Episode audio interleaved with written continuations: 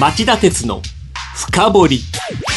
こんばんは。番組アンカー経済ジャーナリスト町田鉄です。こんばんは。番組アシスタントキャスターの津田まりなです。津田さん火曜の日本経済新聞の朝刊読みました？いえ何かあったんですか？積水ハウスが2月1日付で発表した会長退任人事は実態が解任だったって報じたんですよ。ええ。ところが会社はホームページに解任という事実はなく本人の意思による辞任だという反論のプレスリリースを載せた。ああ言い分真逆ですがそれ真相はどうなってるんですか？あの他の新聞も会社のコメントを無視して解任だっていう追っかけ記事を出したところもありますから、い。解任なんでしょう。ええ。こんなこと否定してるっていう問題だけじゃなくてそのこの会社去年詐欺にあって55億円の特別損失を出してるんだけどもそのことの経営責任がうやむやのまんまなんで、え企業としてのガバナンスが問われてるってことだと思うんですね。ああ今後のフォローも大変気になりますね。さて CM の後は気になる政治経済ニュース3本を取り上げるコーナー。今週のニューストップ3をお送りします。この番組は ANA 大和証券グループの提供でお送りします。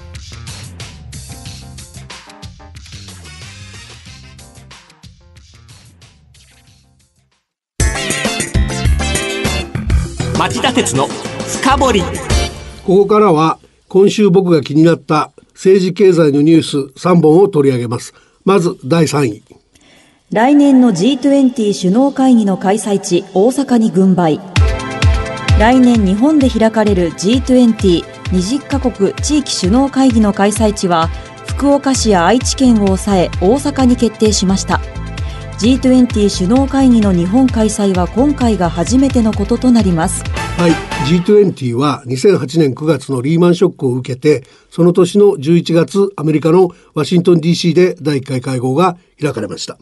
で来月開催のアルゼンチン会合では仮想通貨の国際的な規制強化が話し合われる見通しであることは何度かこの番組で取り上げましたよね。そうですね。あの大阪に決定した理由っていうのは何なんですかね？あの表向きはですね宿泊施設の数や交通機関警備面などのところで大阪が優位だという判断があったって言われてるんですけども実は総理肝入りの憲法改正をスムーズにやるために改憲派である、日本維新の会に配慮して維新の会の本拠地である大阪に決定したっていう見方もあります。じゃあ第2お願いします。信頼回復を狙い2つの仮想通貨の業界団体が統合へ仮想通貨交換事業者の業界団体 JBA 日本ブロックチェーン協会と JCBA 日本仮想通貨事業者協会が今月28日統合に合意する見通しとなりました。町田さん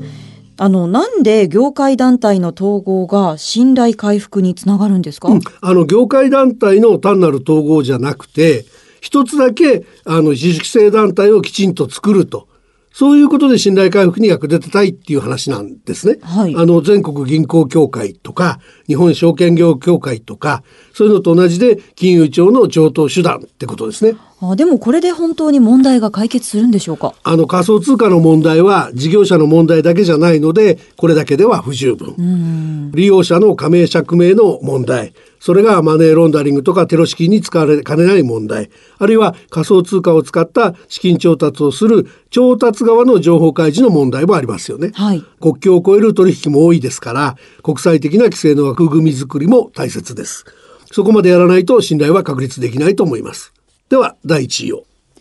安倍総理改めて裁量労働調査の異なるデータ比較を国会で陳謝。働き方改革関連法案の実施を1年以上延期する構え。安倍総理は火曜厚生労働省の裁量労働性調査に不備があった問題について性格の異なる数値を比較していたことは不適切であり深くお詫びしたいと改めて陳謝しました。しかし精査中の情報に基づく答弁は撤回したがデータを撤回したわけではないと強調。一部法案の実施時期を1年以上先延ばしするだけで今国会に働き方改革関連法案を提出成立させる構えを崩していません。私もこのニューステレビで見たんですけど、うん。あの根拠となるデータが間違ってるなら法案取り下げるべきだと思ったんですよね。いやあの津田さんの怒りはごもっともだと思います、あの大多数の国民も同じ怒りを感じてるんじゃないでしょうかうん、木曜日朝の報道によると新たに厚生労働省は野党6党の会合で117件の不適切なデータ処理が見つかったっていう説明をしたそうです。間違った前提で作った法案は当然ボツにすべきでしょう。ひどいですし、そんなこと小学生でもわかりますよね。あと呆れるのはね、ええ安倍総理や加藤厚生労働大臣の態度、ええ民間企業だと部下が起こした不祥事で辞任する社長も多いのに、安倍政権の幹部たちは管理者責任を自覚しているとは思えない言動が目立ちますよね。こんな政府は困ります。はい。以上、今週のニューストップ3でした。続いては今日の深掘り。今月動きのあった AI に関するあのサービスを深掘ります。今日の深掘り今日深掘るテーマはこれです。AI でどう変わる？タクシーのスマホ配車。ウーバーは日本でも派遣を取れるのか？町田さん、タクシーの配車アプリって今いっぱいあるんですけど、なのにそこにウーバーが入ってくるんですか？うん、あの、あえてウーバーを前にしてこのコーナー始めたんですけど、はい2月に入って新たな動きというか、ビッグネームの参入が相次いでいるので、その辺もきちっとやっていきたいってことなんですよね。おー新たな動き。はい。あの、例えばアメリカ発の世界最大級のタクシー配車アプリの運営会社であるウーバーですね。はここの場合は今週 CEO が来日して、同社独自の AI を使ったタクシー配車に絡めていろんな発信をしました。はい。その一つがタクシー大手の第一交通産業と提携交渉をしていることであり、もう一つが政府にタクシーをめぐる規制緩和の要求を突きつけたことですね。ああ、そうなんですね。で、ウーバーが組む第一交通はすでに中国の配車アプリ最大手企業との提携を発表しているし、この中国の会社とウーバーはソフトバンクの出資先でもあります。ああ、他のビッグネームの動きってどうなってるんですか？第一があの2月8日、トヨタ自動車が日本交通グループでタクシー配車アプリ全国タクシーを提供しているジャパンタクシーと提携し AI を活用した配車サービスを展開するっていう発表がありました。はい。で、第2が今週火曜、ソニーがチェッカーキャブ無線協同組合など大手のタクシーグループ5社と提携して同じく AI を使った配車サービスを始めるって発表しましたよね。各社始めてるんですね。はいでも AI で何がどう変わるんですかね？あの、各社共通で考えられるのは、天候だとかイベントの開催状況なんかを見ながら、ビッグデータ使って、どの地域でタクシーに乗る人が増えそうか、需要を予測して、その地域にあらかじめタクシーを重点的に配備しておけるようになるってことですね。はいだから、タクシーはお客さん捕まえやすくなるし、お客さんは待ち時間を減らせるでしょ。これは大きいですよね。大きいですね。他にもあるんですか？あの、あとはね、日本で受けられるかどうかそれぞれ難しい点もあるんだけど、3つの可能性が考えられます。三つの可能性。じゃあ一つ目から伺いましょう。あの、ウーバーが政府に規制緩和を求めている需要対応型の運賃設定っていう話で、はいこれ、要するにその時々で、お客さんが多くなりそうなところの運賃を他より高くして、タクシーをよそから集めちゃえっていう話なんです。ああ、なるほど。で、これ自体が受けられるかどうかは微妙ですけど、あの、やってることで、他の2つに比べるとハードルが低いので、まずはこれに絞って受け入れてほしいというのが、ウーバーの主張、戦略になってますね。他の二つっていうのはどうなんですか？の、まあ、二つっていうか、一つっていうか、一般のドライバーがですね、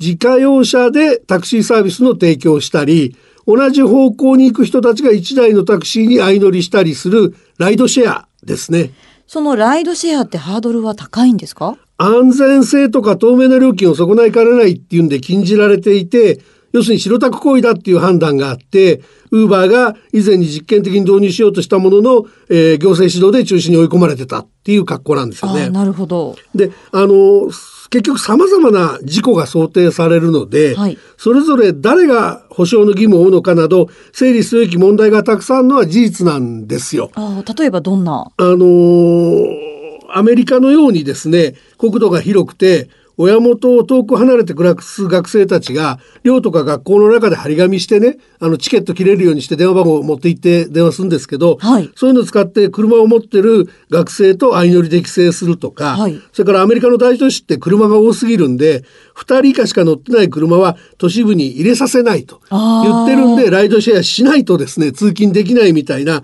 そういうことが一般的なアメリカとはやっぱり全く環境が違うわけですよね。だから日本的な使い方はよく考えないといけないってことだと思います。それそもそも日本でライドシェア必要ですかね？当然必要な部分もあるんですよ。あの、例えば過疎地を考えてほしいんですけど、はいコストの面から鉄道とかバスといった公共交通機関の維持はものすごく難しくなってきていて、ライドシェア的な交通手段の導入を考えなきゃいけない時代にはなってきてるんですね。はい。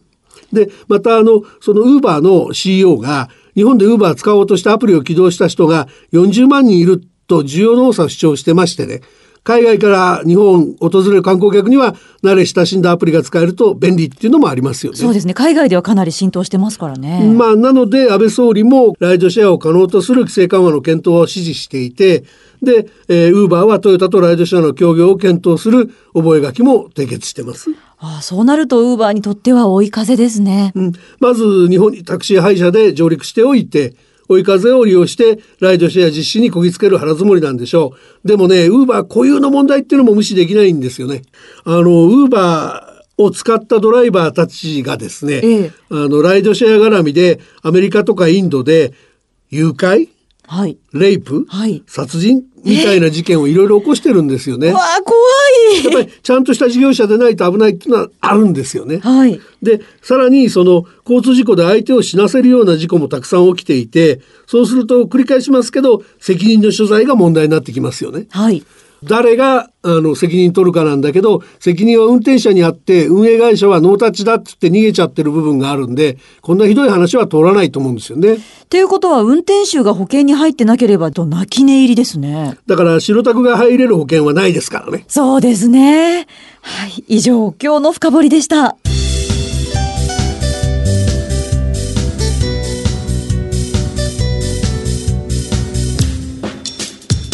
町田鉄の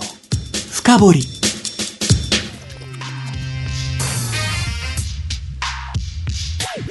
今日はウーバーの日本進出について深掘りました。はい、あの既得権の擁護が強すぎる規制は緩和しなきゃいけないですけど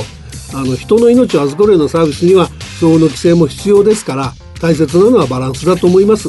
そうですね。さて、この番組では番組をお聞きのあなたからのメールを募集しています。ご意見、ご感想などお待ちしています。メールはラジオ日経ホームページ内の番組宛てメール送信フォームからお送りください。番組をお聞きのあなた来週も徹底的に深掘りますそれではまた来週です。さようなら。この番組は ANA 大和証券グループの提供でお送りしました。